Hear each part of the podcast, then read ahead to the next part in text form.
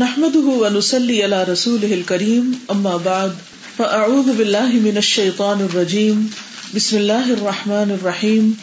رب اشرح لي صدري ويسر لي أمري، واحلل عقدة من لساني يفقه قولي. الحديث الثامن. أمرت أن أقاتل الناس. عن ابن عمر رضی اللہ عنہما ان رسول اللہ صلی اللہ علیہ وسلم قال امرت ان اقاتل الناس حتى يشهدوا اللہ الہ الا اللہ وان محمدا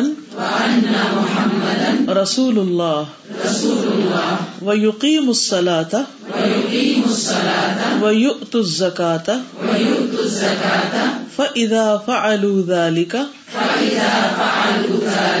عصموا مني دماءهم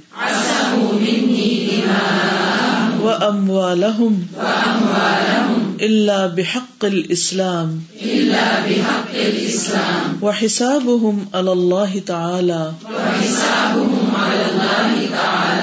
رواه البخاري ومسلم. عن ابن عمر رضي الله عنهما أن رسول الله صلى الله عليه وسلم قال امرت ان اقاتل الناس حتى يشهدوا اللہ الہ الا اللہ وان محمد رسول اللہ و یقیم ويقيم الصلاة ويؤتوا الزكاة فإذا فعلوا ذلك عصموا مني دماءهم وأموالهم إلا بحق الإسلام وحسابهم على الله تعالى رواہ البخاری و مسلم اب ہم اس کا لفظی ترجمہ دیکھیں گے۔ ان ابن عمر ابن عمر یعنی عبداللہ بن عمر رضی اللہ عنہما سے روایت ہے۔ انا بے شک رسول اللہ رسول اللہ صلی اللہ علیہ وسلم نے قالا فرمایا امر تو میں حکم دیا گیا ہوں، یا مجھے حکم دیا گیا ہے ان یہ کہ، اقاتل الناسا میں جنگ کروں لوگوں سے، حتی یہاں تک کہ یشہدو وہ گواہی دے دیں۔ اللہ الہ الا اللہ، کہ نہیں کوئی الہ برحق مگر اللہ۔ وہ انا اور بے شک محمد محمد رسول اللہ اللہ کے رسول ہیں۔ وہ یقین السلاتا اور وہ قائم کرے نماز۔ وہ یوت الزکاتا اور ادا کرے زکات فضا پھر جب فعلو وہ کر لیں۔ ذالک کا یہ یہ کام۔ یعنی نماز اور زکوٰۃ کا آسم وہ بچا لیں گے۔ منی مجھ سے۔ دما اہم اپنے خون۔ وہ اموال اہم اور اپنے مال۔ اللہ مگر، بحق الاسلام، اسلام کے حق کے ساتھ۔ وہ حساب اور ان کا حساب اللہ اللہ کے ذمے ہے۔ رواہ البخاری و مسلم۔ اسے بخاری اور مسلم نے روایت کیا ہے۔ اب اس کا رواں ترجمہ دیکھیے۔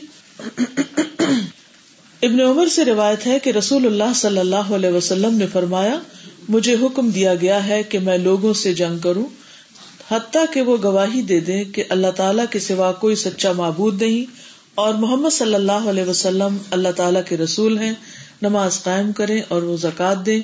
جب وہ یہ کام کر لیں تو وہ مجھ سے اپنے خون اور اموال محفوظ کر لیں گے، سوائے کسی اسلامی حق کے اور ان کا حساب اللہ تعالی کے ذمہ ہوگا۔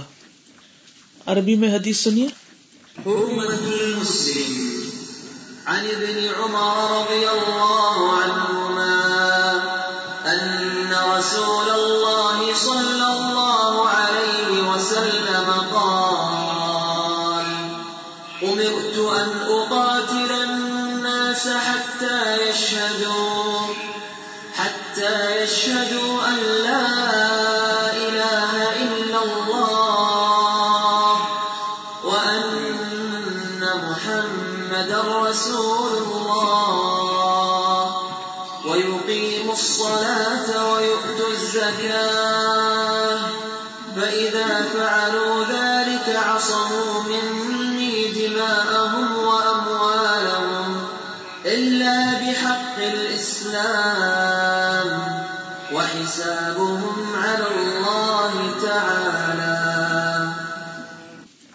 الفاظ کی کچھ وضاحت؟ امر تو مجھے حکم دیا گیا ہے۔ حکم دینے والا کون ہے؟ اللہ سبحان و تعالی حکم کون کس کو دیتا ہے؟ بڑا چھوٹے کو۔ برابر کا ریکویسٹ کرتا ہے اور چھوٹا بھی طلب کرتا ہے یا ریکویسٹ کرتا ہے۔ حکم نہیں دیتا۔ حکم دینا کس کا حق ہے؟ بڑے کا حق ہے۔ اور چھوٹے کا حق کیا ہے؟ اس کو ماننا۔ جیسے کل ہم نے پڑھا تھا کس کے بارے میں؟ امت المسلمین کے حقوق کے بارے میں۔ کہ مسلمانوں کے جو امام ہیں، ان کا حق کیا ہے؟ ان کا حق ایک یہ ہے کہ لوگ ان کی بات مانے ان کی اطاعت کرے ورنہ تو لیڈرشپ قائم ہو ہی نہیں سکتی اگر لوگ بات ہی نہ سنیں۔ تو ہم بات کر رہے تھے امر تو کی، کہ مجھے حکم دیا گیا ہے یعنی اللہ سبحان تعالیٰ نے حکم دیا ہے۔ اور یہ عربی کا ایک عام انداز ہے کہ جس میں مجھول کا سیگا استعمال کیا جاتا ہے۔ اس میں فائل کا ذکر نہیں ہوتا کہ کس نے حکم دیا، لیکن یہ انڈرسٹوڈ ہے کہ حکم دینے والا یہاں اللہ سبحان و تعالیٰ ہے۔ مثلاً، قرآن مجید میں ایک اور جگہ پر آتا ہے وہ خلق انسان ضعیفہ اور انسان کمزور پیدا کیا گیا ہے۔ تو ہم سب جانتے ہیں کہ پیدا کرنے والا اللہ تعالی ہے۔ اسی طرح ایک حدیث میں آتا ہے، ابن عباس سے روایت ہے امر النبی صلی اللہ علیہ وسلم ان يسجد على سبعة اعضاء ولا يكف شعرا ولا ثوبا الجبهة واليدين والركبتين والرجلين ابن عباس سے روایت ہے کہ نبی صلی اللہ علیہ وسلم کو سات اعضاء پر سجدہ کرنے کا حکم دیا گیا تھا۔ یعنی اللہ سبحانہ تعالیٰ نے آپ کو حکم دیا تھا۔ بائی دا وے وہ کہیں قرآن میں لکھا ہوا؟ کہیں بھی نہیں لکھا ہوا۔ یہ وحی کے ذریعے آپ کو حکم ملا، جس کو آپ نے بول کر بتایا اور کر کے دکھایا۔ اور وہ سات آزاد کیا ہیں؟ پیشانی، ناک سمیت، اور دونوں ہاتھ، دونوں گٹنے اور دونوں پاؤں۔ یعنی آپ اس طرح نہیں سجا کر سکتے کہ پاؤں اٹھے ہوئے زمین سے۔ یا یہ ہے کہ صرف انگلیاں ہوں، پورے ہاتھ ٹکانے ہوں گے، لیکن کونیاں نہیں لگانی ہوں گی۔ کیونکہ ہاتھ جو ہیں وہ ہاتھ ہی ہوتے ہیں۔ اور ساتھ ہی کیا فرمایا؟ اس طرح یعنی سجدہ اس طرح کروں کہ نہ بالوں کو آپ سمیٹے بال بھی نہیں سمیٹنے اس میں۔ بہت سے لوگ نماز پڑھ رہے اور کبھی بال پیچھے کرتے ہیں، کبھی دوپٹہ ٹھیک کرتے ہیں، اور کبھی کپڑے ٹھیک کرنے لگتے ہیں، کبھی کمیز کھینچنے لگتے ہیں، کبھی کچھ۔ یہ نماز کی خوشبو خزو اور نماز کے ادب کے خلاف ہے۔ نماز پڑھنے سے پہلے ہی ہر چیز اپنی ٹھیک ٹھاک کر لیں۔ تو سجدے کا طریقہ یہ بہت اہم ہے، کیونکہ سجدہ جو ہے یہ نماز کا ایک رکن ہے۔ اگر سجدہ صحیح ادا نہ ہو تو نماز ہی نہیں ہوتی۔ اور اسی طرح نماز کے اندر جو حرکت کثیر ہے وہ بھی منع ہے۔ یعنی نماز کے اندر غیر ضروری حرکتیں کرنا، بال سمیٹنا، کپڑے سمیٹنا۔ تو میں کہ اس طرح کے نہ بالوں کو آپ سمیٹتے، نہ کپڑے کو۔ تو جس طرح آپ کو یونیفارم پہنتے ہیں اور اس میں جہاں پن لگانی ہے، جہاں کچھ باندھنا ہے، کوئی کوئی ریبن باندھنا ہے یا کوئی بھی چیز، تو وہ سب کچھ باندھ کے سیٹ فٹ کر کے پھر آپ کام پہ نکلتے ہیں۔ لیکن نماز سے پہلے ہم اس کا اہتمام کیوں نہیں کرتے جبکہ ہم اللہ رب العالمین کے حضور کھڑے ہو رہے ہوتے ہیں؟ تو اس میں نبی صلی اللہ علیہ وسلم کو حکم دیا گیا اور آپ نے اس حکم کی تعمیل کی اور پھر اس حکم پر عمل کر کے ہمیں دکھایا اور ہم سے کیا فرمایا؟ سلو کمر ائی تمونی اسلی نماز اس طرح ادا کرو جس طرح مجھے ادا کرتے ہوئے دیکھو۔ ٹھیک ہے؟ تو بہرحال اس میں بھی آپ دیکھ رہے ہیں کہ مجھول کسی کا استعمال ہوا ہے۔ تو امر تو مجھے حکم دیا گیا۔ یعنی اس ارشاد کا حکم کس کے لیے ہے؟ کس کو حکم دیا گیا ہے یہ کہ وہ ایسا کرے؟ رسول اللہ صلی اللہ علیہ وسلم کو کہ آپ کو ایسا کرنا ہے۔ یعنی آپ فرما رہے ہیں کہ میرے رب نے مجھے حکم دیا ہے۔ اور پھر جیسا میں نے پہلے بھی ارض کیا کہ حکم دینے والا اس سے بڑا ہوتا ہے جس کو حکم دیا جاتا ہے۔ اور حکم اس لیے دیا جاتا ہے کہ سننے والا اس کو غور سے سنے، جیسے کہا جا رہا ہے، اس کے مطابق پھر ایکشن لے۔ کیونکہ حکم پر عمل کرنا ہوتا ہے۔ کس چیز کا حکم دیا گیا؟ ان اقاتل الناس، کہ میں قتال کروں لوگوں سے۔ اب یہاں ایک قتال کا لفظ آ رہا ہے، ایک ہوتا ہے قتل اور ایک ہوتا ہے قتال۔ قتل کا معنی ہوتا ہے ٹو کل اور قتال ہوتا ہے دشمنوں کے ساتھ مقابلے میں جنگ کرنا، لڑائی کرنا، قتل کرنا۔ اور اناسا لوگ، تو حضور صلی اللہ علیہ وسلم کے زمانے میں جو لوگ تھے وہ کون تھے؟ مشرقین کی طرف اشارہ ہے یہاں کہ جن سے آپ کو قتال کا حکم دیا گیا تھا اور یہاں اس کی شرائط بتا دی گئی کہ ان اناس میں کون لوگ آتے ہیں؟ یعنی اناس مخصوص لوگوں کی طرف اشارہ ہے۔ اس کا یہ مطلب نہیں کہ آپ کو یہ حکم دیا گیا کہ آپ جس سے چاہیں اٹھ کے جنگ چھیڑ دیں۔ نبی صلی اللہ علیہ وسلم کی زندگی کے پہلے تیرہ سال کہاں گزرے؟ مکہ میں۔ آپ کے اوپر ہر طرح کے ظلم و ستم کیے گئے، لیکن آپ کو صبر کا حکم دیا گیا اور آپ کے ساتھیوں کو بھی۔ اور جوابی حملے کی بھی اور جوابی کاروائی کی بھی اجازت نہیں تھی۔ حالانکہ وہ ان کا حق بنتا ہے ایک طرح سے۔ لیکن کہا گیا کہ نہیں، صبر کرو کیونکہ آپ کا معاملہ نہ سمجھ لوگوں کے ساتھ ہے۔ جب آپ مدینہ تشریف لے آئے، تو کیا آپ مدینہ سے مکہ لڑنے کے لیے گئے تھے؟ جنگ بدر میں کون آئے تھے لڑنے؟ مشرقین خود آئے تھے۔ جنگ عہد میں کون آیا تھا؟ مشرقین آئے تھے۔ خندق میں کون آیا تھا؟ جنگ عذاب جس کو کہا جاتا ہے۔ اس کے بعد آپ صلی اللہ علیہ وسلم فتح مکہ کے لیے جاتے ہیں۔ بتائیے کتنے لوگوں کو مار کے آتے ہیں؟ روایت چند ایک وہ ایسے مجرم تھے کہ جو جن کو ختم کرنا ضروری تھا ورنہ فتنا فساد پھیلتا۔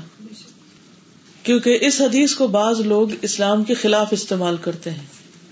کہ دیکھیے آپ کا تو لکھا ہوا ہے کہ بس میں قتل کرتا جاؤں لوگوں کو، جب تک کہ لوگ لا الہ الا اللہ نہ پڑھ لیں، اس کا مطلب یہ ہے کہ اگر کوئی لا الہ الا اللہ نہیں پڑھتا تو اس کو مار ڈالو۔ کیا اس کا یہ مطلب ہے؟ نہیں، یہ مطلب نہیں ہے۔ اور نہ ہی نبی صلی اللہ علیہ وسلم نے ایسا کیا کہ جس کو دیکھا، اس گلا اتار دیا۔ اور نہ صحابہ کرام نے ایسا کیا، بلکہ اگر کسی موقع پر غلطی سے بھی ایسا کیا کہ کسی نے لا الہ الا اللہ پڑھا اور اس کو مار دیا گیا تو نبی صلی اللہ علیہ وسلم سخت ناراض ہوئے۔ تو قتل کی بھی شرائط ہوتی ہے یعنی کسی شخص کو کسی کی جان لینے کا حق نہیں، مگر کچھ شرائط کے ساتھ۔ ان کا ذکر بعد میں آئے گا۔ اسی طرح جنگ کی بھی کچھ شرائط ہے ایسا نہیں کہ جب ایک کو کچھ طاقت ملے، اقتدار ملے، تو وہ دوسروں کو مارنا شروع کر دے اور ختم کرنا شروع کر دے۔ یا زور زبردستی سے اس کو اسلام کی طرف بلائے۔ یہ مانا نہیں ہے اس کا۔ اور پھر یہ ہے کہ قتال جو ہوتا ہے، وہ مقابلے میں ہوتا ہے۔ اور اس کی بھی کچھ شرائط ہوتی ہیں۔ اور بنیادی طور پر یہاں مراد ہے اصلاح کی غرض سے مقاتلہ۔ ٹھیک ہے؟ اصلاح کی غرض سے۔ اب کس سے قتال نہیں کیا جا سکتا؟ وہ بھی یہاں بتا دیا گیا۔ اس حدیث سے ہمیں پتا چلتا ہے کہ کس سے قتال نہیں کیا جائے گا یا کس کو قتل نہیں کیا جائے گا۔ حتیٰ یشہدو اللہ الہ الا اللہ۔ لا الہ الا اللہ پڑھنے والے کو قتل نہیں کیا جا سکتا۔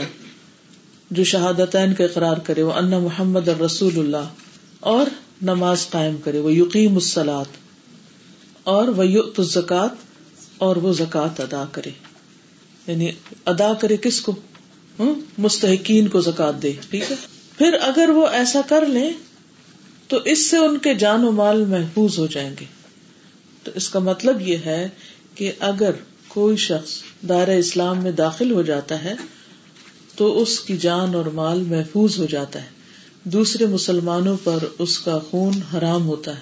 بغیر کسی وجہ کے، اور وہ وجہ بھی بتا دی گئی کہ کون کون سی وجوہات کی بنا پر جان لی جا سکتی۔ ادر وائز جان محترم چیز ہے۔ پچھلی حدیث میں خیر خواہی کی بات کی گئی۔ یہاں پر بوقت ضرورت اگر جنگ کی نوبت آتی ہے یا قتل کی نوبت آتی ہے تو اس کی شرائط بتا دی گئی۔ اور پھر ساتھ ہی کیا فرمایا؟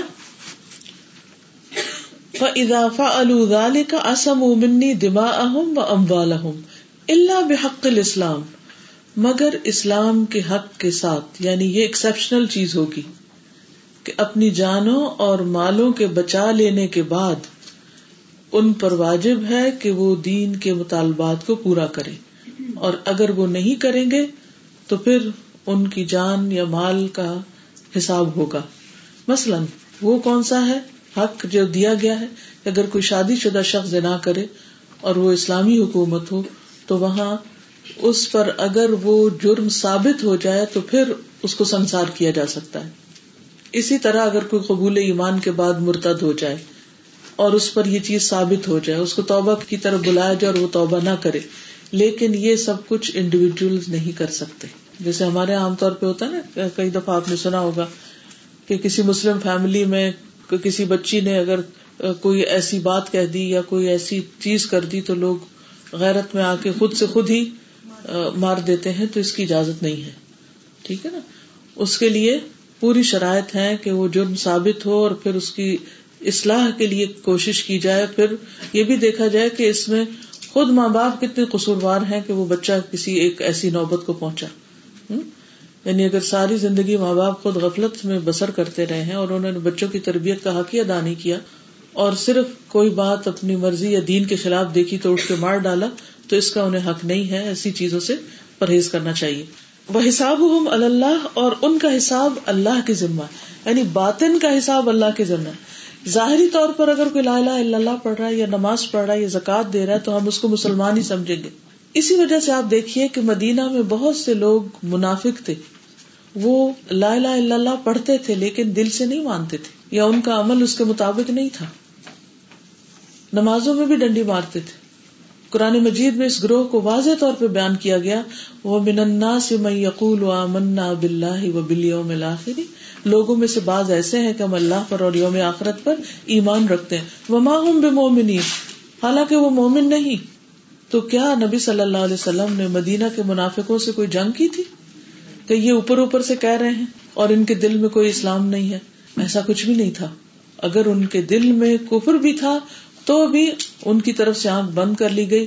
اگر انہوں نے نبی صلی اللہ علیہ وسلم کے خلاف کوئی سازشیں بھی کی، تب بھی ان کو معاف کر دیا گیا۔ وہ ہمیشہ کے لیے ایک سردردی تھے، لیکن ہر معاملے میں درگزر اور برداشت سے کام لیا گیا۔ اور کسی بھی موقع پر کوئی جوابی کاروائی میں کوئی بدخلاقی بھی نہیں کی گئی۔ کہ اگر عبداللہ بن اوبئی کوئی ایسی حرکت کر رہا ہے کہ جو مسلمانوں کو غصہ دلا رہی ہے، تو نبی صلی اللہ علیہ وسلم نے اتنی بھی اجازت نہیں دی کہ اٹھ کے اس کو پکڑ کے ایک طرف ہی کرتے یا چپ کرا دیں۔ یعنی ہمارا دین ہمیں اس درجہ باخلاق بناتا ہے کہ ہمیں اگر ثابت بھی ہو جائے کہ کوئی شخص انتہا درجے کا دھوکے باز ہے یا انتہا درجے کا غدار ہے یا بے وفا ہے، تو اس کے ساتھ بھی اخلاق سے پیش آنا ہے۔ لیکن کیا حال ہے ہم مسلمانوں کا کہ آپس میں چھوٹی چھوٹی باتوں پر جب اختلاف ہوتا ہے تو بھری مجالس میں بعض اوقات بدتمیزی پہ اتر آتے ہیں، بعد میں بیک بائٹنگ شروع کر دیتے ہیں اور ہم سمجھتے کہ یہ ہمارا حق ہے کہ ہم جس کے بارے میں جو چاہیں کریں۔ اور ہم لوگوں پر حتیٰ کہ بعض اوقات منافق کے فتوے لگانے لگے بڑی محفلوں میں کہنے فلاں فلاں تو منافق۔ ان چیزوں سے پرہیز کرنا چاہیے۔ کیونکہ باطن کا معاملہ اللہ کے سپرد ہے۔ کیا فرمایا گیا؟ وہ حساب اللہ اللہ ہی ان کا حساب لینے کے لیے کافی۔ اگر وہ ظاہر میں ٹھیک ہے، تو ہمیں ہر ایک سے معاملہ کس کے مطابق کرنا ہے؟ ظاہر کے مطابق۔ وہ زبان سے کہتا ہے، چاہے ہمیں پتا بھی ہو کہ یہ جھوٹ بول رہا ہے، تب بھی ہم نے اپنی معلومات کو ایک طرف رکھ کے اس کے ظاہر کو لینا ہے۔ کہ ٹھیک ہے، یہ کہتا ہے لا الہ الا اللہ، تو مسلمان ہی ہوگا۔ ہم کسی کلمہ گو کو مسلمان ہونے کا جو دعوی کرے اس کے اوپر ایسے فتوے یہ منافق ہے، یہ فلاں یہ فلاں نہیں لگائیں گے۔ اس میں انسان کو اللہ سے ڈرنا چاہیے اور ان کا معاملہ اللہ پہ چھوڑ دینا چاہیے۔ تو بنیادی طور پہ بتایا یہ گیا ہے کہ جو شخص توحید اور رسالت کا اقرار کرے، نماز اور زکوٰۃ کا پابند ہو، تو شرعی طور پر اس کا خون اور مال محفوظ ہو جاتا ہے اور کسی کو اس کے خلاف کاروائی کرنے کی اجازت نہیں ہوتی۔ جیسے قرآن مجید میں آتا ہے نا کہ فخلو سبیل ہوں ان کا راستہ چھوڑ دو ہاں کہ وہ اللہ کا کلام سن لیں۔ اور اگر وہ اپنی زبان سے اقرار کرتے ہیں کہ ہم بھی اس کو مانتے ہیں، تو ان کو کچھ نہ کہو۔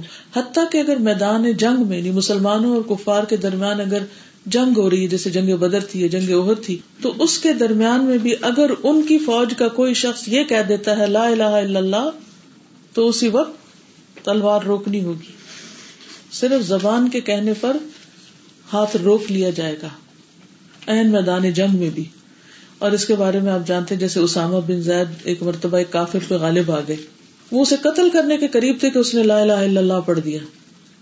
لیکن انہوں نے سوچا کہ یہ تو اس وقت مجھ سے بچنے کے لیے لا الہ الا اللہ پڑھ رہا ہے۔ تو وہ شدت جذبات میں تھے۔ انہوں نے قتل کر دیا کہ محض جان بچانے کے لیے کہہ رہا ہے۔ اور واپس آ کر نبی صلی اللہ علیہ وسلم کو سارا ماجرا سنایا۔ تو آپ نے فرمایا، کیا تم نے اسے کلمہ پڑھنے کے بعد قتل کر دیا؟ کیا تم نے اسے کلمہ پڑھنے کے بعد قتل کر دیا؟ اور آپ نے یہ جملہ اتنی بار دہرایا کہ اسامہ اتنے پریشان ہوئے کہ کاش میں اس سے پہلے مسلمان نہ ہوتا اور آج ہوتا اور میرے گناہ معاف کر دیے جاتے۔ تو انہوں نے اگر ازر پیش کرنے کی کوشش بھی کی کہ یا رسول اللہ، اس شخص نے صرف جان بچانے کے لیے پڑھا تھا، تو آپ نے فرمایا، تو نے اس کا دل چیر کے کیوں نہ دیکھ لیا پھر؟ کہ وہ سد کے دل سے پڑھ رہا ہے یا جان بچانے کے لیے پڑھ رہا ہے؟ آپ نے یہ بات جب دہرائی تو انہوں نے تمنا کی کہ کاش میں اس سے پہلے مسلمان ہی نہ ہوا ہوتا۔ تو اس سے یہ پتا چلتا ہے کہ جو شخص لا الہ الا اللہ پڑھ لیتا ہے اور اسلامی احکام پر کار بند ہو جاتا ہے تو اس کا خون اور جان مال جو ہے وہ محفوظ ہوگا۔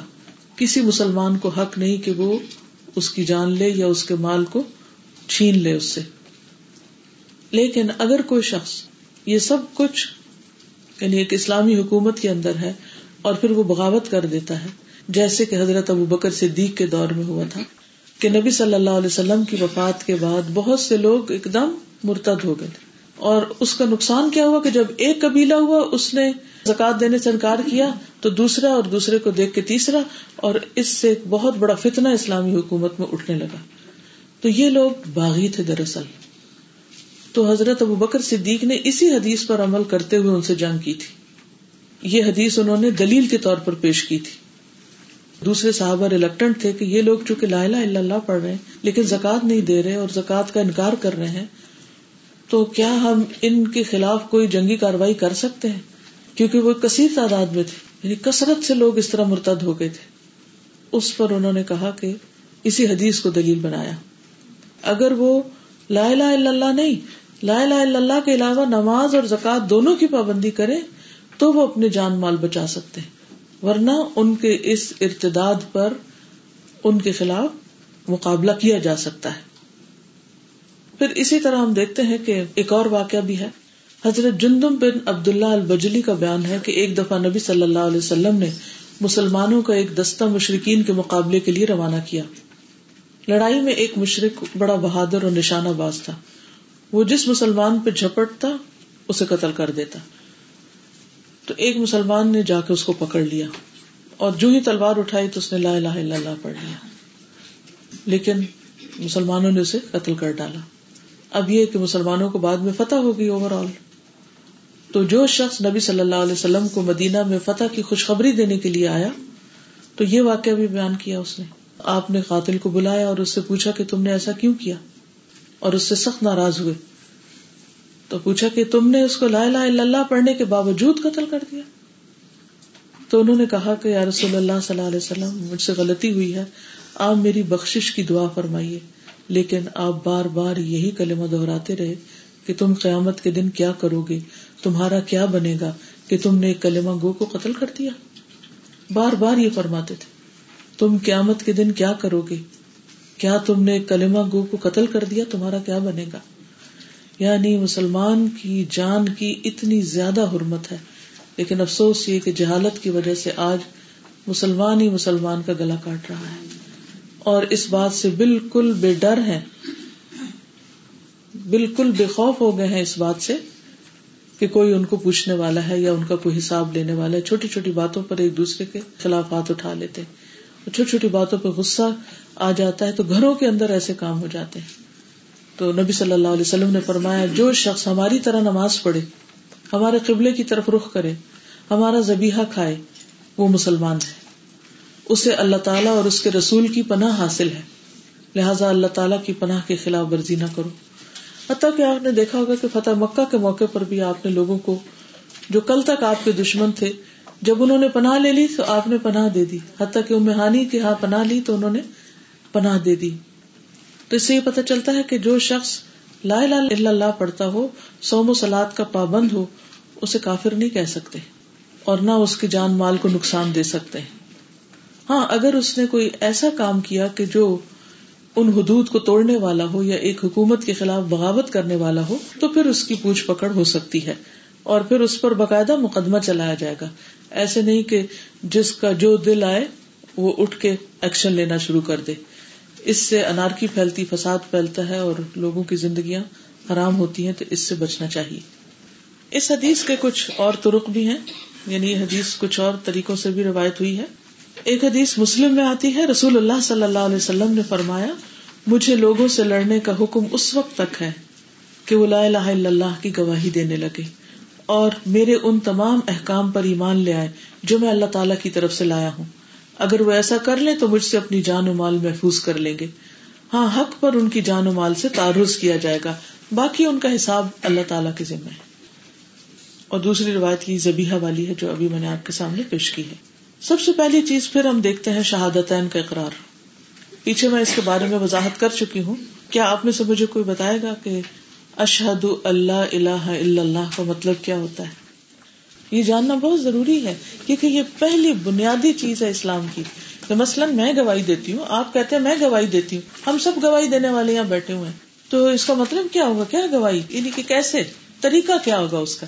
کس طرح دیتے ہیں؟ زبان سے بھی، دل سے بھی، جوارے سے بھی، اور قبول کرنا یعنی اقرار کرنا اور قبول کرنا۔ اقرار کرنا اور قبول کرنا۔ اس کو لکھ لیں اپنے پاس، یہ آپ کی ضرورت ہے۔ کل جب میں یہاں سے نکلی تو ایک بچی ملنے کے لیے بیٹھی ہوئی تھی۔ معلوم نہیں آج کلاس میں ہے یا نہیں۔ انہوں نے بتایا کہ وہ سکھ گھرانے سے تعلق رکھتی ہیں اور اسلام قبول کرنا چاہتی ہیں، لیکن ان کے کچھ سوال ہیں یا کچھ ان کے ذہن میں بھی باتیں۔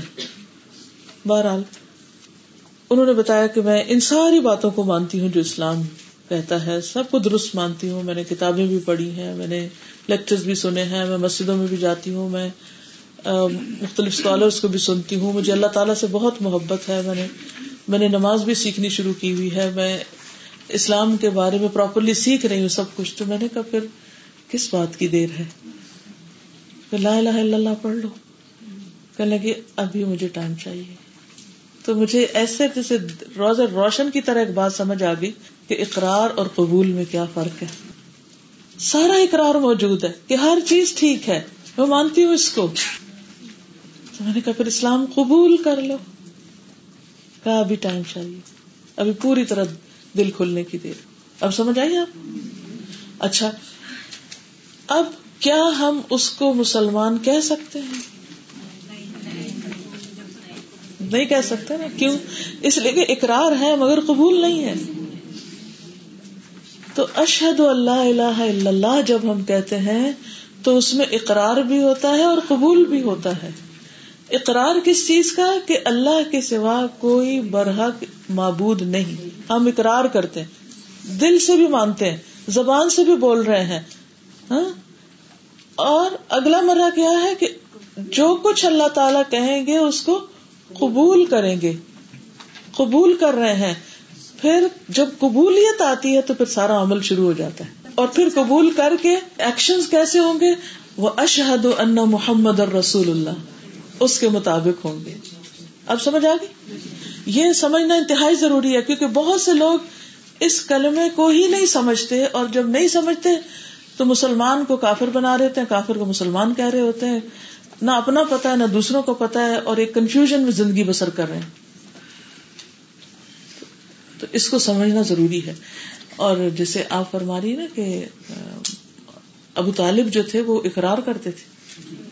لیکن جب آپ صلی اللہ علیہ وسلم نے آخری وقت میں بھی ان کے سامنے پھر یہ کلمہ رکھا تو انہوں نے قبول نہیں کیا۔ اقرار بھی اور قبول بھی۔ زبان سے اقرار، دل سے یقین اور پھر عمل سے اسے عملی طور پہ قبول کر لینا اور پھر قبول کرنے کے بعد کہنا کہ وہ اشہد ان محمد الرسول اللہ، کہ محمد صلی اللہ علیہ وسلم اللہ کے رسول ہیں۔ ان کے ذریعے یہ پیغام مجھ تک پہنچا ہے اور جو اب وہ مجھے کرنے کے لیے کہیں گے، میں اس کو مانوں گی۔ تب دین مکمل ہوتا ہے۔ یہ ہے شہادت اور کس بات کا اقرار؟ کہ اللہ کے سوا کوئی معبود بر حق نہیں۔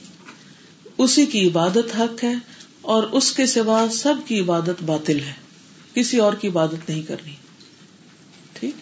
یعنی اس بات کا اقرار کہ اس کے سوا کسی اور کی عبادت نہیں۔ اگر کوئی اللہ کی عبادت بھی کرے اور دوسروں کے در پہ بھی جا کے سجدہ کرے، تو اس کا ایمان ناقص ہے، وہ شرک کر رہا ہے۔ مثلاً، کوئی اللہ کو سجدہ کرتا ہے اور کسی قبر کو بھی سجدہ کرتا ہے، تو کیا یہ درست ہے؟ کوئی اللہ سے بھی دعا مانگتا ہے اور مردوں سے بھی دعا مانگ رہا ہے، یا بزرگوں سے دعا مانگ رہا ہے، تو کیا یہ توحید پر ہے ایسا شخص؟ یہ کہنا ضروری ہے کہ اللہ ہی برحق ہے اور اس کے سوا سب باطل لا الہ ایک آغاز ہی کہاں سے ہو رہا ہے؟ لا الہ الا اللہ۔ ان اللہ وجتنب الطاغوت۔ دو چیزیں آتی ہیں، ایک اس بات اور ایک نفی۔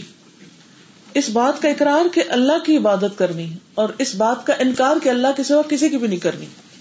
یہ دو چیزیں بھی ضروری ہیں اس میں۔ اب یاد رہے گا؟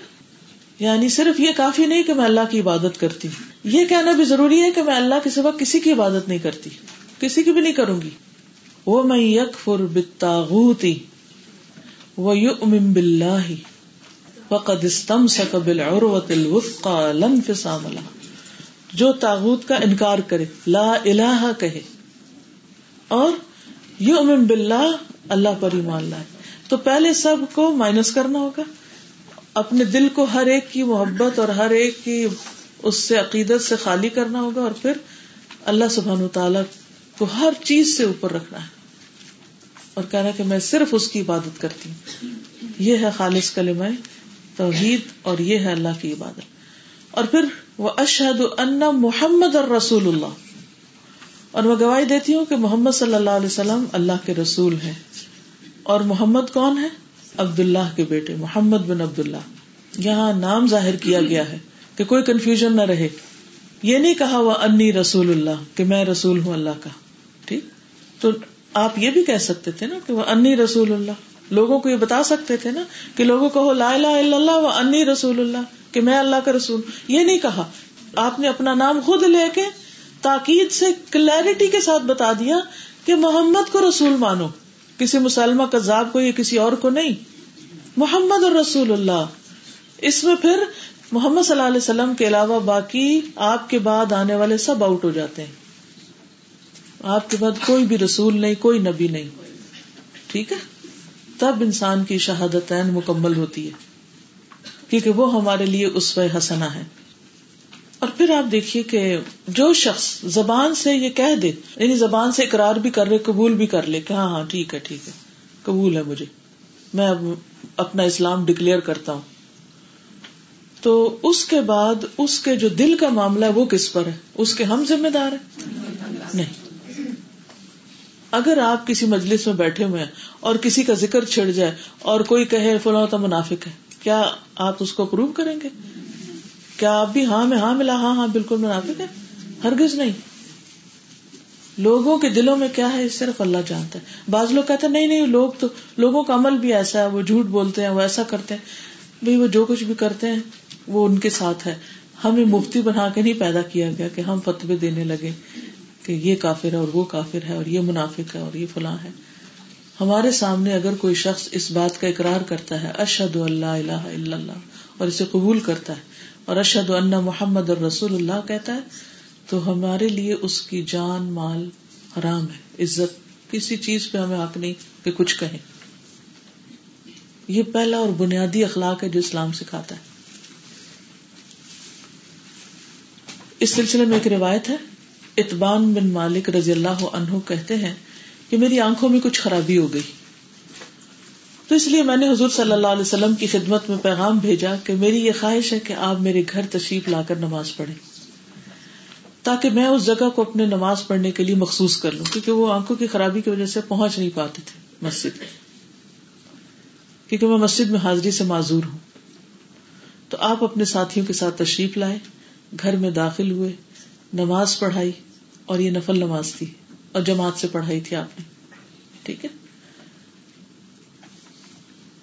کچھ صحابہ جو تھے وہ گفتگو میں مشغول تھے۔ اب باتیں ہو رہی تھی تو اتنے میں مالک بن دخشم کا ذکر آیا۔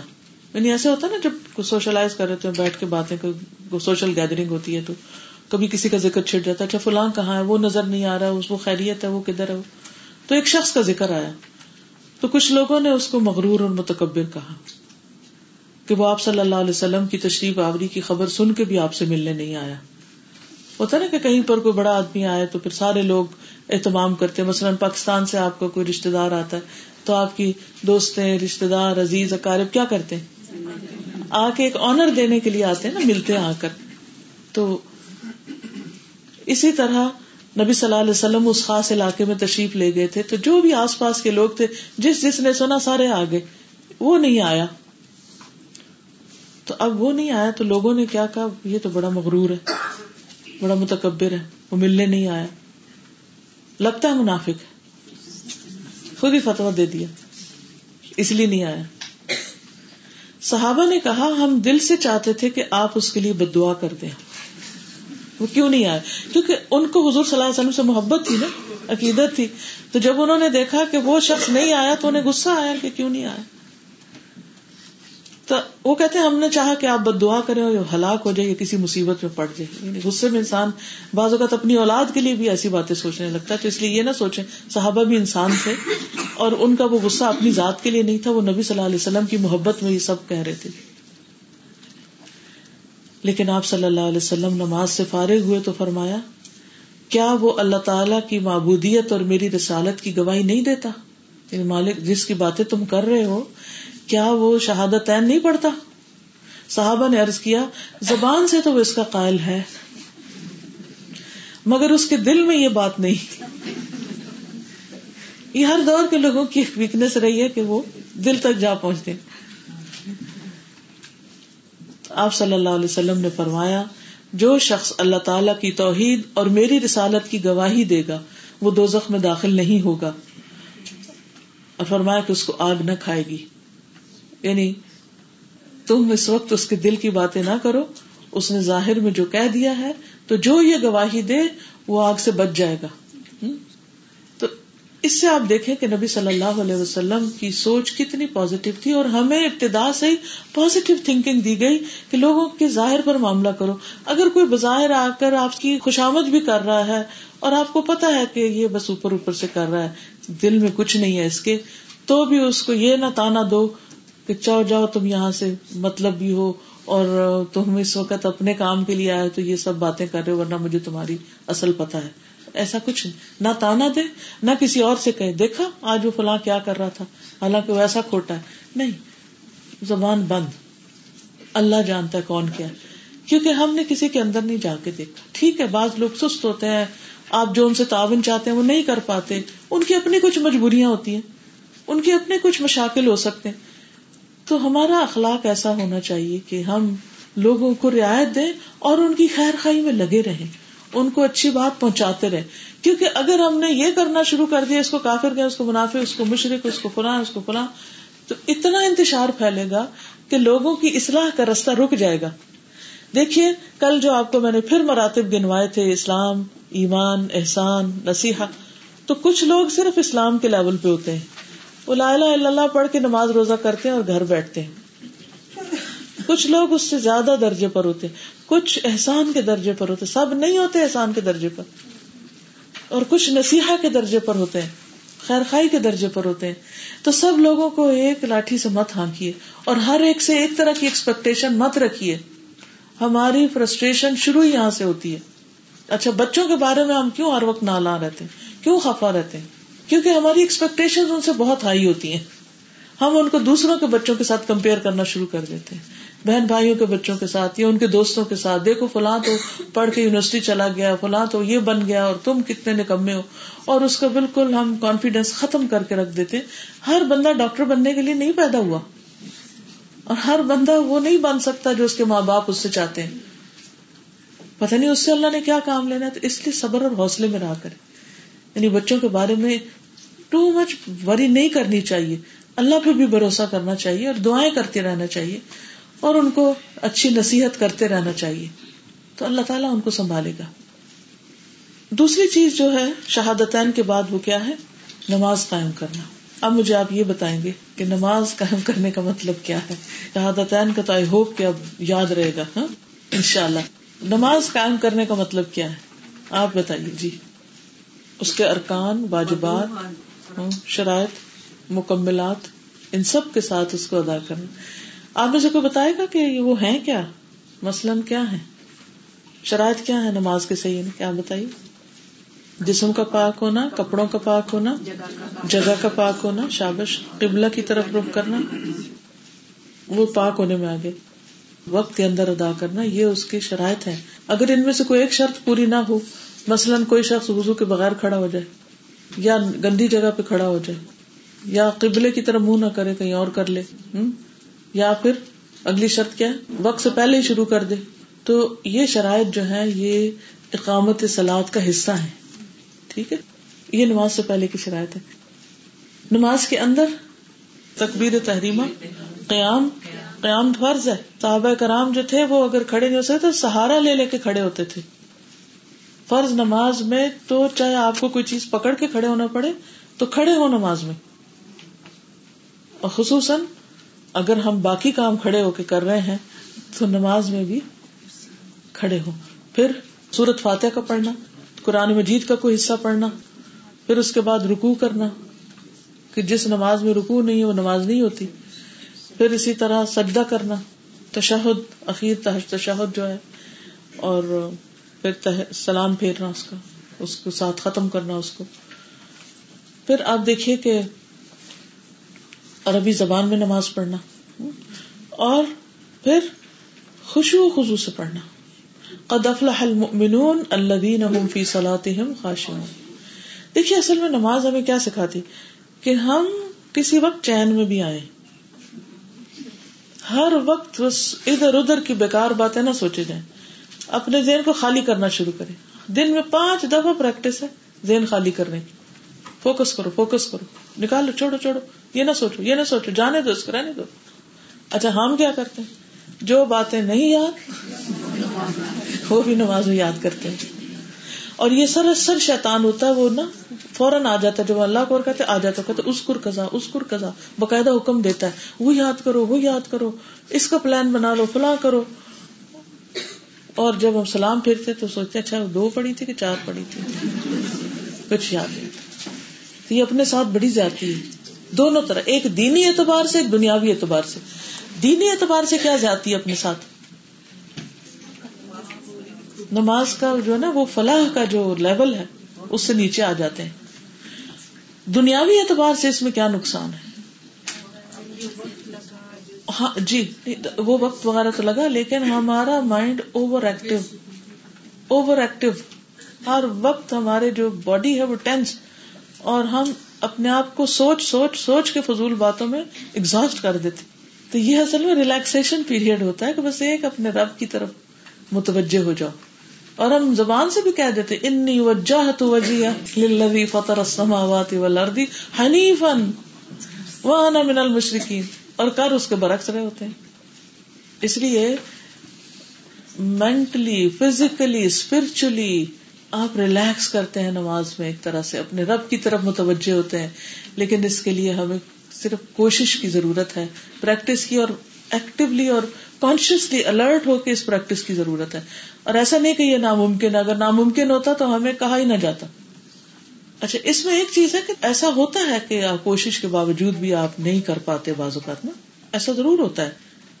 لیکن اس میں چلے دوسری چیزیں آپ کو اگر ڈسٹرب کرتی بھی ہیں، اب مسئلہ اس وقت آپ پوری طرح فوکسڈ ہے کہ وہ ٹیلی فون کی آواز نے آپ کا ایک لمحے کے لیے آپ کا دھیان گیا نا ادھر۔ آپ اس کو اوائڈ نہیں کر سکتے تھے کہ آپ کو میں نے سنی نہیں آواز، یہ نہیں ہو سکتا۔ آپ سنیں گے۔ لیکن آپ اس کو کیا کریں گے؟ کیا کیا آپ نے سن کے؟ اندر ہی ریجیکٹ کیا نا نہیں نہیں، یہ نہیں سننی مجھے۔ کہا نا اپنے آپ کو۔ کہا کہ نہیں؟ کہ نہیں، یہ نہیں سننی۔ نہیں نہیں نہیں، میں جو سن رہی ذرا وہ سن لوں کیا بات ہو رہی ہے۔ ٹھیک ہے؟ اسی طرح نماز میں بھی آپ اس کو ریجیکٹ کر دیں گے کہ نہیں نہیں، مجھے اور باتیں نہیں سوچنی، مجھے ادھر نماز پڑھ رہی ہوں۔ اچھا۔ آپ میں سے کون کون ڈرائیونگ کرتا ہے؟ ماشاء اللہ ماشاء اللہ بریو لیڈیز اچھا۔ ڈرائیونگ کرتے ہوئے آپ کی سب سے زیادہ کانسنٹریشن کس بات پہ ہوتی ہے؟ روڈ پر۔ کیا کر رہے ہوتے ہیں؟ نہ آپ کسی کو ہٹ کرے نہ کوئی آپ کو کرے۔ اور جو رولس اینڈ ریگولیشن اس کے مطابق آپ چلتے جائیں۔ کیا آپ اس وقت کچھ بات سن رہے ہوتے ہیں کسی کی؟ کچھ ساتھ بیٹھ کے باتیں کر رہا ہوں۔ سن رہے جب آپ بول بھی رہے ہوتے ساتھ ساتھ۔ ٹھیک ہے نا؟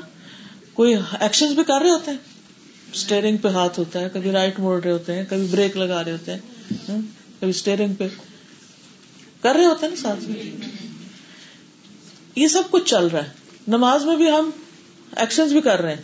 ہاتھ ہل رہے ہیں رکو میں جا رہے ہیں، اٹھ رہے ہیں، بیٹھ رہے ہیں۔ ٹھیک ہے؟ کوئی گھر میں ادھر ادھر بول رہا ہے، وہ بھی کان میں آواز آ جاتی ہے۔ اور ساتھ ہم پڑھ بھی رہے ہوتے ہیں، جو بھی نماز کی چیزیں ہوتی لیکن سب سے زیادہ ہمارا دھیان کدھر ہونا چاہیے؟ اللہ کی طرف۔ یعنی بیک وقت کئی چیزیں ہو رہی ہیں، لیکن دل اللہ کی طرف لگا ہوا ہے۔ بس یہ چاہیے آپ سے، یہ ہے خوشبو آپ یہ بھی نہیں کر سکتے کہ چپ کر کے کھڑے ہو جائیں، دل دل میں نماز پڑھے کہ نہیں، اس طرح میں زیادہ اچھی پڑھتی اس کی اجازت نہیں ہے آپ کو، منہ سے بولنا ہے ڈکلیئر کرنا ہے اس کو۔ اچھا یہ بھی آپ نہیں کر سکتے کہ آپ کانوں میں انگلیاں دے دیں۔ یہ اجازت نہیں ہے کہ کان میں روئی رکھ کے نماز پڑھو۔ یہ بھی نہیں کر سکتے کہ آنکھیں بند کر کے پڑھو۔ اس سے بھی منع کیا گیا۔ ٹھیک ہے؟ یہ سب کچھ چلے گا ساتھ۔ لیکن دھیان اللہ کی طرف۔ اور جو چیز بیچ میں اور ڈسٹرب کرے کیونکہ نہیں نہیں کبھی ادھر سے بچ رہے، کبھی ادھر سے بچ رہے، کبھی ادھر سے بچ رہے۔ بس نماز میں بھی کبھی اس خیال سے بچ رہے، کبھی اس سے بچ رہے، کبھی اس مجھ سے زیادہ جو آپ لوگ ڈرائیونگ کرتے ہیں وہ میری بات سمجھ رہے ہوں گے اس وقت۔ کیونکہ اگر آپ اس سے غافل ہو گئے نا کہ جا کے کر رہے یا آپ کے کوئی آ رہی ہے گاڑی مارنے آپ کو، تو پھر تو مسئلہ ہو جائے گا۔ پھر وہ آپ منزل پہ پہنچنے سے رہے۔ پھر نماز نہیں کمپلیٹ ہوتی، ٹھیک ہے؟ قامت سلاد کا یہ بھی ایک حصہ ہے۔ کہ آپ نے فل کانسنٹریشن کرنی ہے۔ فل کانسنٹریشن کا مطلب یہ نہیں کان آگ ناک بند کر کے فل کانسنٹریشن مطلب یہ ہے کہ اہم ترین چیز کو اپنے سامنے رکھنا ہے اور اس کی ہر نماز میں پریکٹس کرنی ہے انشاءاللہ۔ نماز قائم کرنے میں جو قبل رخ ہونا ہے، وہ بھی بہت امپورٹینٹ ہے قبل کا رخ ہونا۔ بہت سے لوگ گاڑی میں نماز پڑھنا شروع کر دیتے ہیں۔ فرض نماز گاڑی میں نہیں ہوتی۔ آپ سفر کر رہے ہیں تو زہر اور اثر کو ملا کے پڑھ لیں، مغرب اور عشاء کو ملا کے پڑھ لیں، یا پہلے پڑھ لیں یا جا کے پڑھ لیں اپنی جگہ پر۔ لیکن فرض نماز گاڑی میں نہیں۔ ہاں جہاز کی جب بہت لمبی فلائٹ ہو اور اس میں مس ہونے کا اندیشہ ہو، تو پھر آپ جدھر بھی منہ کر کے آئے پڑھ لیں۔ وہ ایک ایکسپشنل صورت حال ہے، تاکہ نماز قزا نہ ہو۔ فرمائی، جو جمع کی ہوئی نماز ہے، دوبارہ نہیں ریپیٹ کرنی پڑے گی، وہ نماز ہو جاتی ہے۔ جی یہ رخصت ہے اللہ کی طرف سے۔ تھوڑا بہت فرق آ جائے تو کوئی نہیں، وہ ایک وسط ہے اس میں۔ لیکن رخ وہی ہونا، اسی لیے شطر المسد الحرام کا لفظ آیا۔ شطر، جانب یعنی وہ سائڈ۔ جی گیس کر کے پڑھ سکتے جی ہاں۔ ویسے تو کمپس ہونا چاہیے پاس، ٹھیک ہے۔ اسی طرح یہ ہے کہ نمازیوں کو مارنے کی اجازت نہیں ہے۔ اگر کوئی نماز پڑھ رہا تو اس کو مارا نہیں جا سکتا۔ ابو اماما کہتے کہ رسول اللہ صلی اللہ علیہ وسلم خیبر سے آئے تو آپ کے پاس دو غلام تھے۔ حضرت علی نے کہا، اے اللہ کے رسول صلی اللہ علیہ وسلم، ہمیں بھی ایک غلام دے دے آپ نے فرمایا، جو چاہتے ہو لے لو۔ انہوں نے کہا، آپ میرے لیے پسند کریں۔ آپ نے فرمایا، یہ لے لو۔ اور اس کو مارنا نہیں، کیونکہ میں نے خیبر سے واپس آتے ہوئے اسے نماز پڑھتے ہوئے دیکھا۔ اور مجھے نمازیوں کو مارنے سے منع کیا گیا۔ یعنی جو شخص نماز پڑھتا ہو تو اس کو، اس کی پٹائی نہیں کی جا سکتی۔ لیکن اگر بچے نماز نہ پڑھے تو پٹائی کی اجازت ہے۔ دس سال کی عمر میں۔ اگر آپ اس کو وقت کے ساتھ ساتھ کہتے رہیں گے، سکھاتے رہیں گے، ساتھ کھڑا کرتے رہیں گے، تو ان شاء اللہ نوبت نہیں آئے گی۔ لیکن یہ نماز جو ہے، یہ بچانے والی ہے، دنیا کی مار سے بھی اور آخرت کی مار سے بھی۔ اور جو نماز نہیں پڑھتے، اگر دنیا میں وہ بچ بھی گئے، وہ ڈاچ دے بھی گئے دوسروں کو، قبر میں تو پکڑے جائیں گے۔ اور قبر میں ایک ایک نماز کے اوپر جو گرس پڑیں گے اور جو مار پڑے گی، وہ پھر کوئی بچانے والا آئے گا نہیں۔ ٹھیک؟ جی فرمائیے۔ اس میں آپ دیکھیے کہ مارنے کی بھی جو بات ہوتی ہے نا اسلام میں، وہ نہیں ہوتا کہ مار مار کے بحال کر دو۔ جیسے عورت کو مارنے کا ذکر آتا ہے قرآن مجید میں، تو اس کا کیا مطلب ہے؟ نہ منہ پہ مار سکتے ہیں، نہ ہی سخت مار مار سکتے ہیں۔ تو پھر پوچھا گیا کہ کیا مارنا ہے؟ تو کہا جیسے ایک مسواک ہوتا ہے، اس کے ساتھ جیسے ایسے فٹ کرتے۔ تو بچے جب بات نہیں مارتے، مانتے کبھی، اور کبھی آپ کو غصہ آتا ہے تو آپ چمڑی تھوڑی ادھیڑ دیتے آپ کیا کرتے ہیں؟ اٹھتے ہو کہ نہیں؟ اٹھو۔ ایسے جیسے دھپ سے نہیں لگا دیتے۔ تو اس لیے کہ ہر چیز کا اپنا ایک افیکٹ ہوتا ہے۔ جب کسی کو زبان سے ایک بات کہتے ہیں اس کا اور افیکٹ ہوتا ہے۔ کسی کو صرف آنکھ دکھاتے ہیں تو اس کا اور افیکٹ ہوتا ہے۔ اور کسی کے اگر تھوڑا سا اس کو لگا دیتے ہیں تو وہ اس کی تاثیر بڑھ جاتی ہے۔ آپ پریکٹیکل ایکٹیویٹی کر کے دیکھ سکتے جی ہاں۔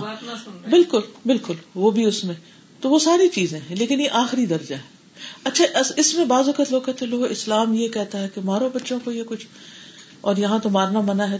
مارنا منع ہونے کے باوجود عورتوں کی پٹائی کیوں اتنی ہوتی ہے؟ اور کیوں گھروں میں؟ حتیٰ کہ مرد بھی پٹ رہے ہیں۔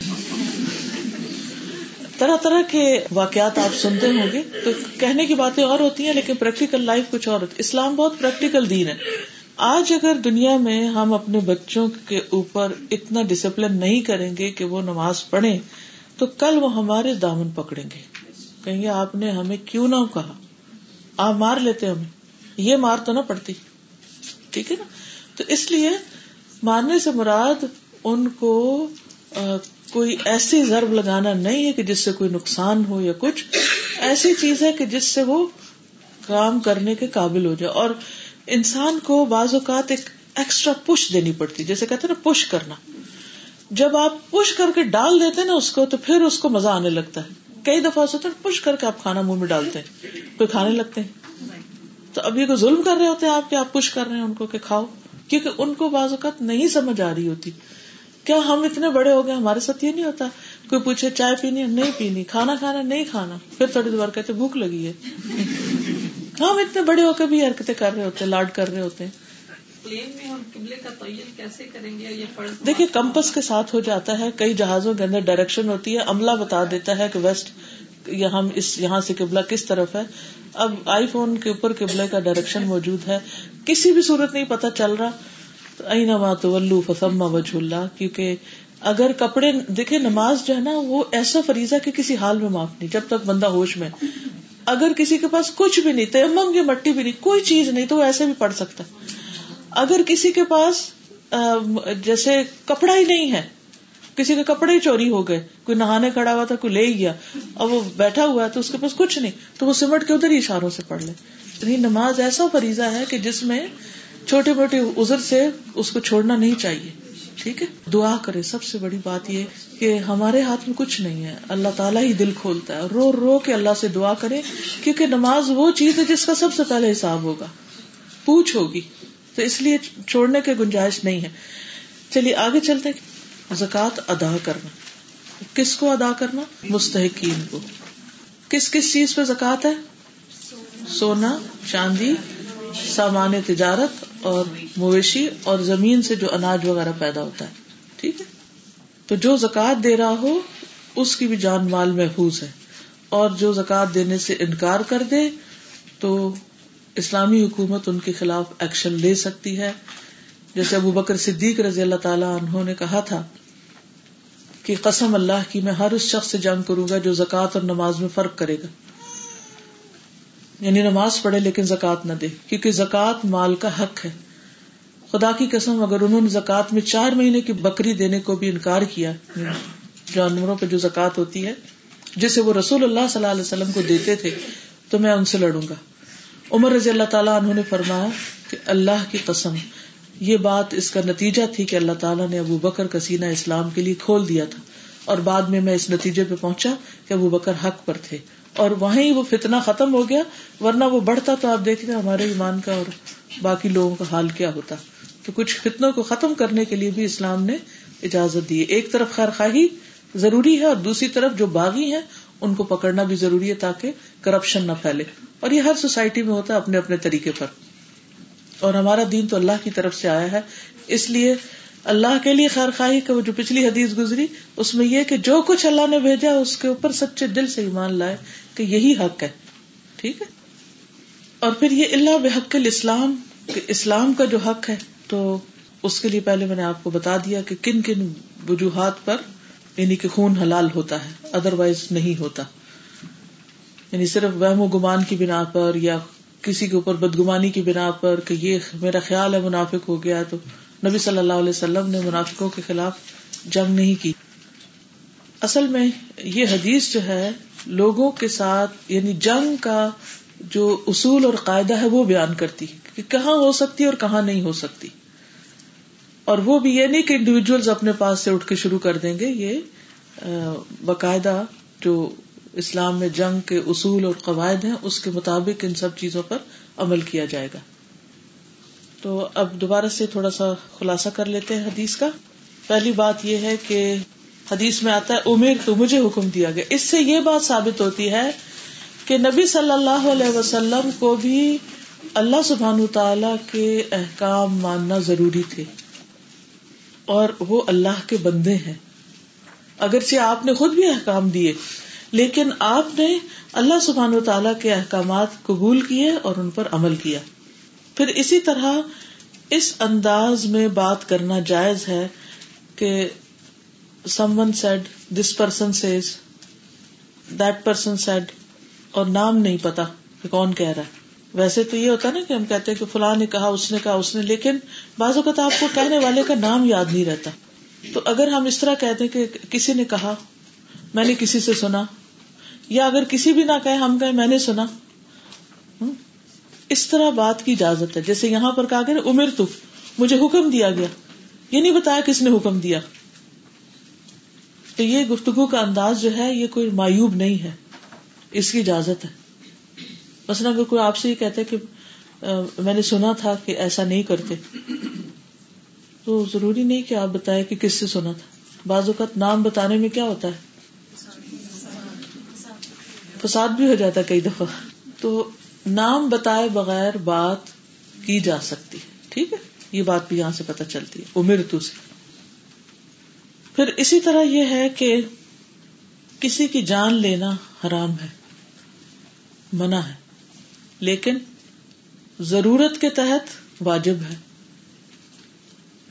پھر یہ بھی ہے کہ لوگوں کے باطن کا معاملہ اللہ کے سپرد ہے۔ کسی پہ تومت نہیں لگانی چاہیے۔ ظاہر کو دیکھ کے فیصلہ کرنا چاہیے۔ نبی صلی اللہ علیہ وسلم جب مقدمات کا فیصلہ کرتے تھے نا، تو بعض اوقات کچھ لوگ اپنا معاملہ ایسے بیان کرتے کہ آپ ان کے حق میں فیصلہ کر دیتے، جبکہ وہ حق پر نہیں ہوتے تھے۔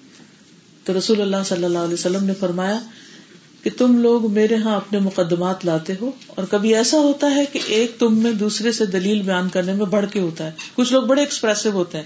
بات کو ایسے بیان کرتے ہیں کہ وہ دوسرا مان جاتا ہے اس کو، چاہے وہ غلط ہی کہہ رہا ہو۔ تو آپ نے فرمایا، پھر میں اس کو اگر اس کے بھائی کا حق غلطی سے دے دوں یعنی فیصلہ اس کے حق میں کر دوں جو زیادہ چرب زبان ہے تو وہ اس کو حلال سمجھتے ہوئے نہ لے کے مجھے تو اللہ کے رسول صلی اللہ علیہ وسلم نے دے دیا اگر وہ اس طرح لے تو میں اس کو دو کا ایک ٹکڑا دے رہا ہوں۔ تو اس سے کیا بات پتا چلتی ہے کہ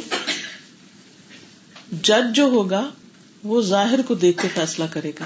چاہے وہ فیصلہ غلط ہی کیوں نہ ہو، پھر اس کی پکڑ نہیں۔ وہ جو بھی اس میں سے ذمہ دار ہوگا، گواہی دینے والا، لینے والا، وغیرہ وغیرہ اس کے مطابق ہی ہر ایک اپنے کیے کا خود پائے گا۔ پھر ہم نے یہ پڑھا کہ توحید کا اس بات اس وقت تک نہیں ہوتا جب تک غیر اللہ کی نفی نہ کی جائے۔ سورت النحل 36 میں آتا ہے، وَلَقَدْ بَعَثْنَا فِي كُلِّ أُمَّةٍ رَسُولًا أَنِ عَبُدُ اللَّهَ وَاجْتَنِبُ الطَّاغُوتِ۔ ہم نے ہر امت میں ایک رسول بھیجا جو انہیں یہی کہتا تھا کہ لوگوں اللہ کی عبادت کرو اور تاغوت سے بچو۔ یعنی شیطان کی عبادت نہ کرو، بتوں کی عبادت نہ کرو۔ پھر یہ کہ لا الہ الا اللہ پڑھنا صرف کافی نہیں بلکہ محمد الرسول اللہ کہنا ضروری ہے۔ پھر نماز قائم کرنا فرض ہے۔ زکات دینا فرض ہے۔ اور دینے کے لیے کس کس کو دی جا سکتی ہے؟ تھوڑی سی بات میں اس پہ کر دوں گی ابھی۔ قرآن مجید میں آتا ہے ان مسدقات للفقراء۔ زکات کس کے لیے ہوتی ہے؟ فقراء کے لیے۔ فقیر کون ہوتا ہے؟ جس کے پاس کچھ بھی نہ ہو۔ بالکل ہی خالی ہاتھ۔ ول مساکین اور مسکینوں کے لیے۔ مسکین کون ہوتا ہے؟ جس کے پاس ہو تو صحیح کچھ، مگر پورا نہ پڑتا ہو۔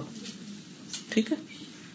ولاملین علیہ اور جو زکوٰۃ کی لکھت پڑت پہ کام لگے ہوئے ہوں گے، اس کو مینجمنٹ کر رہے ہوں گے، ان کی تنخواہ اس میں سے جا سکتی ہے زکوٰۃ کے اندر سے۔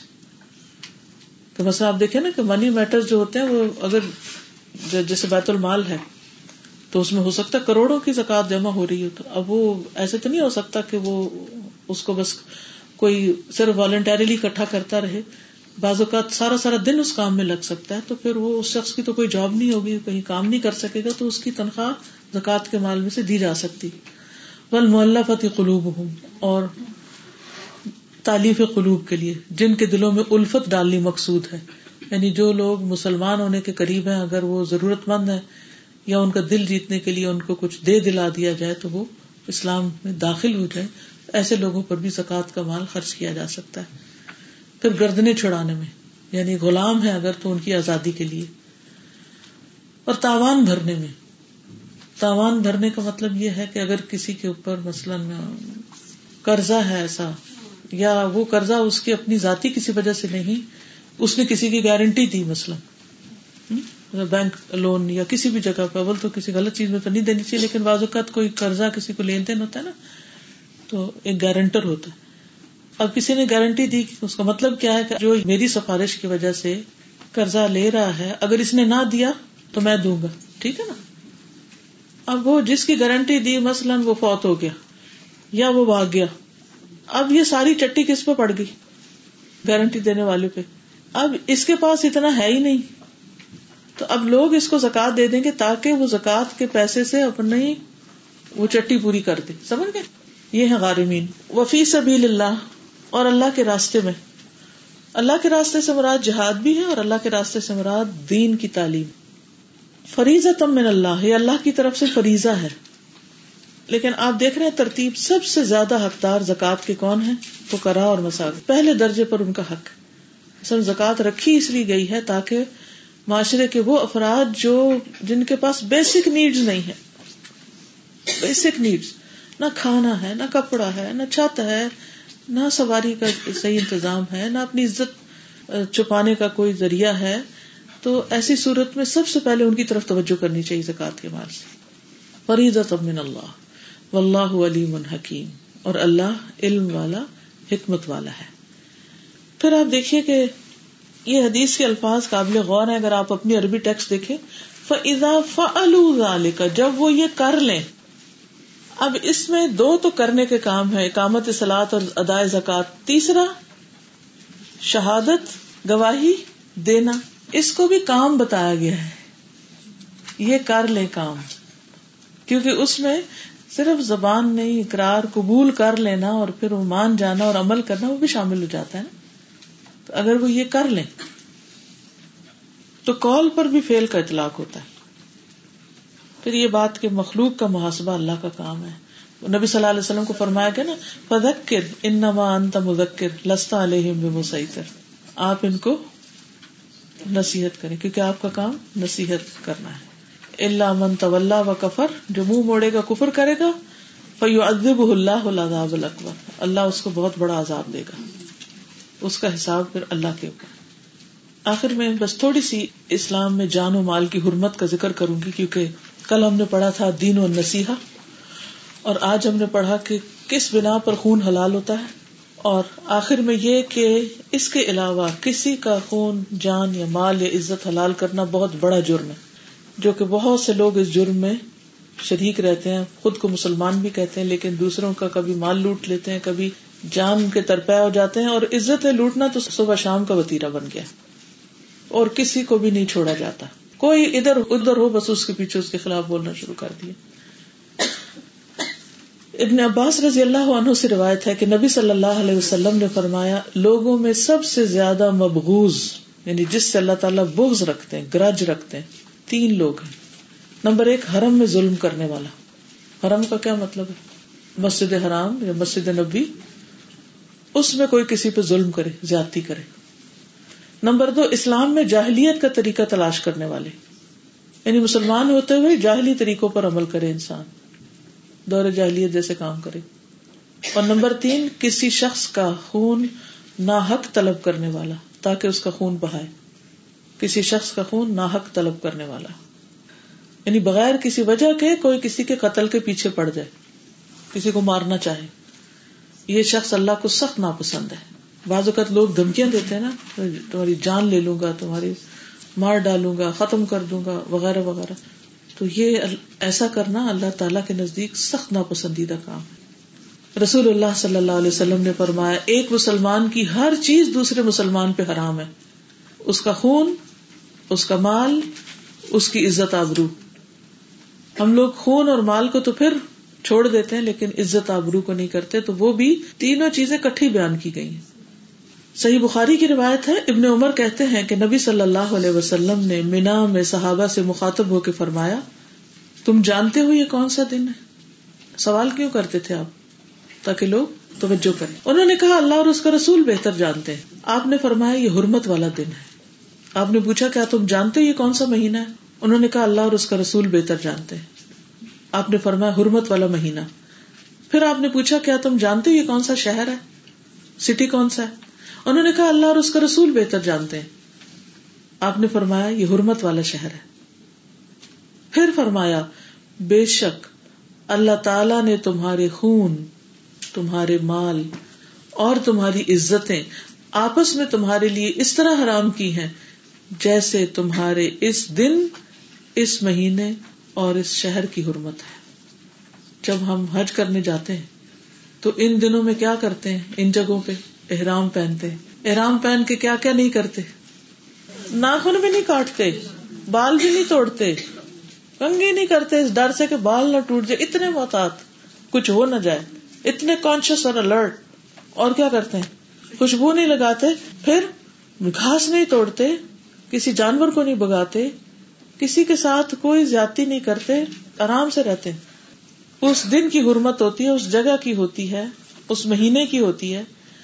تو آپ نے فرمایا، مومن کا جان، مال، عزت اسی دن، مہینے اور اس جگہ کی طرح محترم ہے۔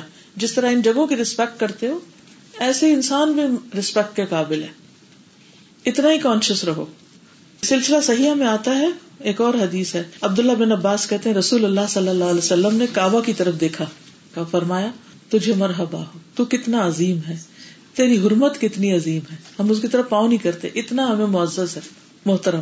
لیکن ایک مومن کی حرمت اللہ کے ہاں تیری حرمت سے زیادہ عظیم ہے۔ مومن کعبے سے زیادہ حرمت والا ہے۔ اللہ نے تیری ایک چیز حرام کی اور مومن کی تین چیزیں حرام کی ہیں۔ مومن کی تین چیزیں حرام کی ہیں، اس کا خون، اس کا مال اور یہ کہ اس کے بارے میں برا گمان کیا جائے، اس کے بارے میں برا سوچا جائے۔ لیکن آپ دیکھیں ہمارے دلوں کا حال کیا ہے کہ ہم دوسروں کے بارے میں نیگیٹولی سوچتے ہیں۔ پازیٹو بعد میں سوچیں گے جب وہ ثابت کر دے۔ گا لیکن اس سے پہلے ہم اس کے بارے میں سنی سنائی باتوں پہ بعض اوقات نیگیٹولی سوچ رہے ہوتے اس سے کیا ہوتا ہے کہ ہماری خوشیاں ختم ہو کے رہ گئی ہیں۔ جب ہم ہر ایک کے اوپر شک شروع کر دیتے نا اچھا اس نے یہ کہا اس کا یہ مطلب ہوگا۔ یہ ادھر جا رہا ہے اچھا اس لیے کیا؟ وہ اس سے مل رہا ہے یہ کیا بات کر رہے ہیں؟ ذرا میں ذرا پاس جا کے دیکھو۔ ہر وقت دوسروں کے بارے میں ال فیلنگ ال فیلنگ سکھ دل دماغ والے لوگ ہوتے ہیں ایسے. اور اپنے آپ کو ذلیل کر رہے ہوتے ہیں. دوسروں کے بارے میں برا سوچ سوچ. اور جن لوگوں کا اپنی زندگی میں کوئی مقصد ہوتا ہے وہ کہتے ہیں جو مرضی کسی کا دل نہ کرے. ہمیں اس سے پروانے ہمارا اللہ حفاظت کرنے والا بات ختم. وہ دوسروں کے بارے میں برا نہیں سوچتے. کسی سے ملیں گے خندہ پیشانی سے. ہے نا؟ دین اور نصیحت تو یہ دین کی پہچان ہے۔ کسی سے ملیں گے اچھے طریقے سے، کھلے دل سے۔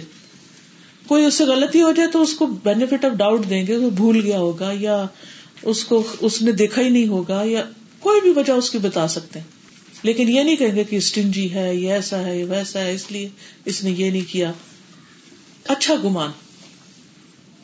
اور جہاں تک خون کا تعلق ہے جند بن عبداللہ کہتے ہیں، رسول اللہ صلی اللہ علیہ وسلم نے فرمایا، اگر کسی میں یہ ہمت ہو کہ وہ اپنے اور جنت کے درمیان مسلمان آدمی کے خون کی ایک لپ بھی حائل نہ ہونے دے، جسے وہ مرغی کے ذبح کرنے کی طرح بے قیمت سمجھ کے بہائے، تو ایسا کرے۔ کیونکہ وہ جب بھی جنت کے کسی دروازے پہ جائے گا، تو اپنے اور جنت کے بیچ میں اس خون کو رکاوٹ پائے گا۔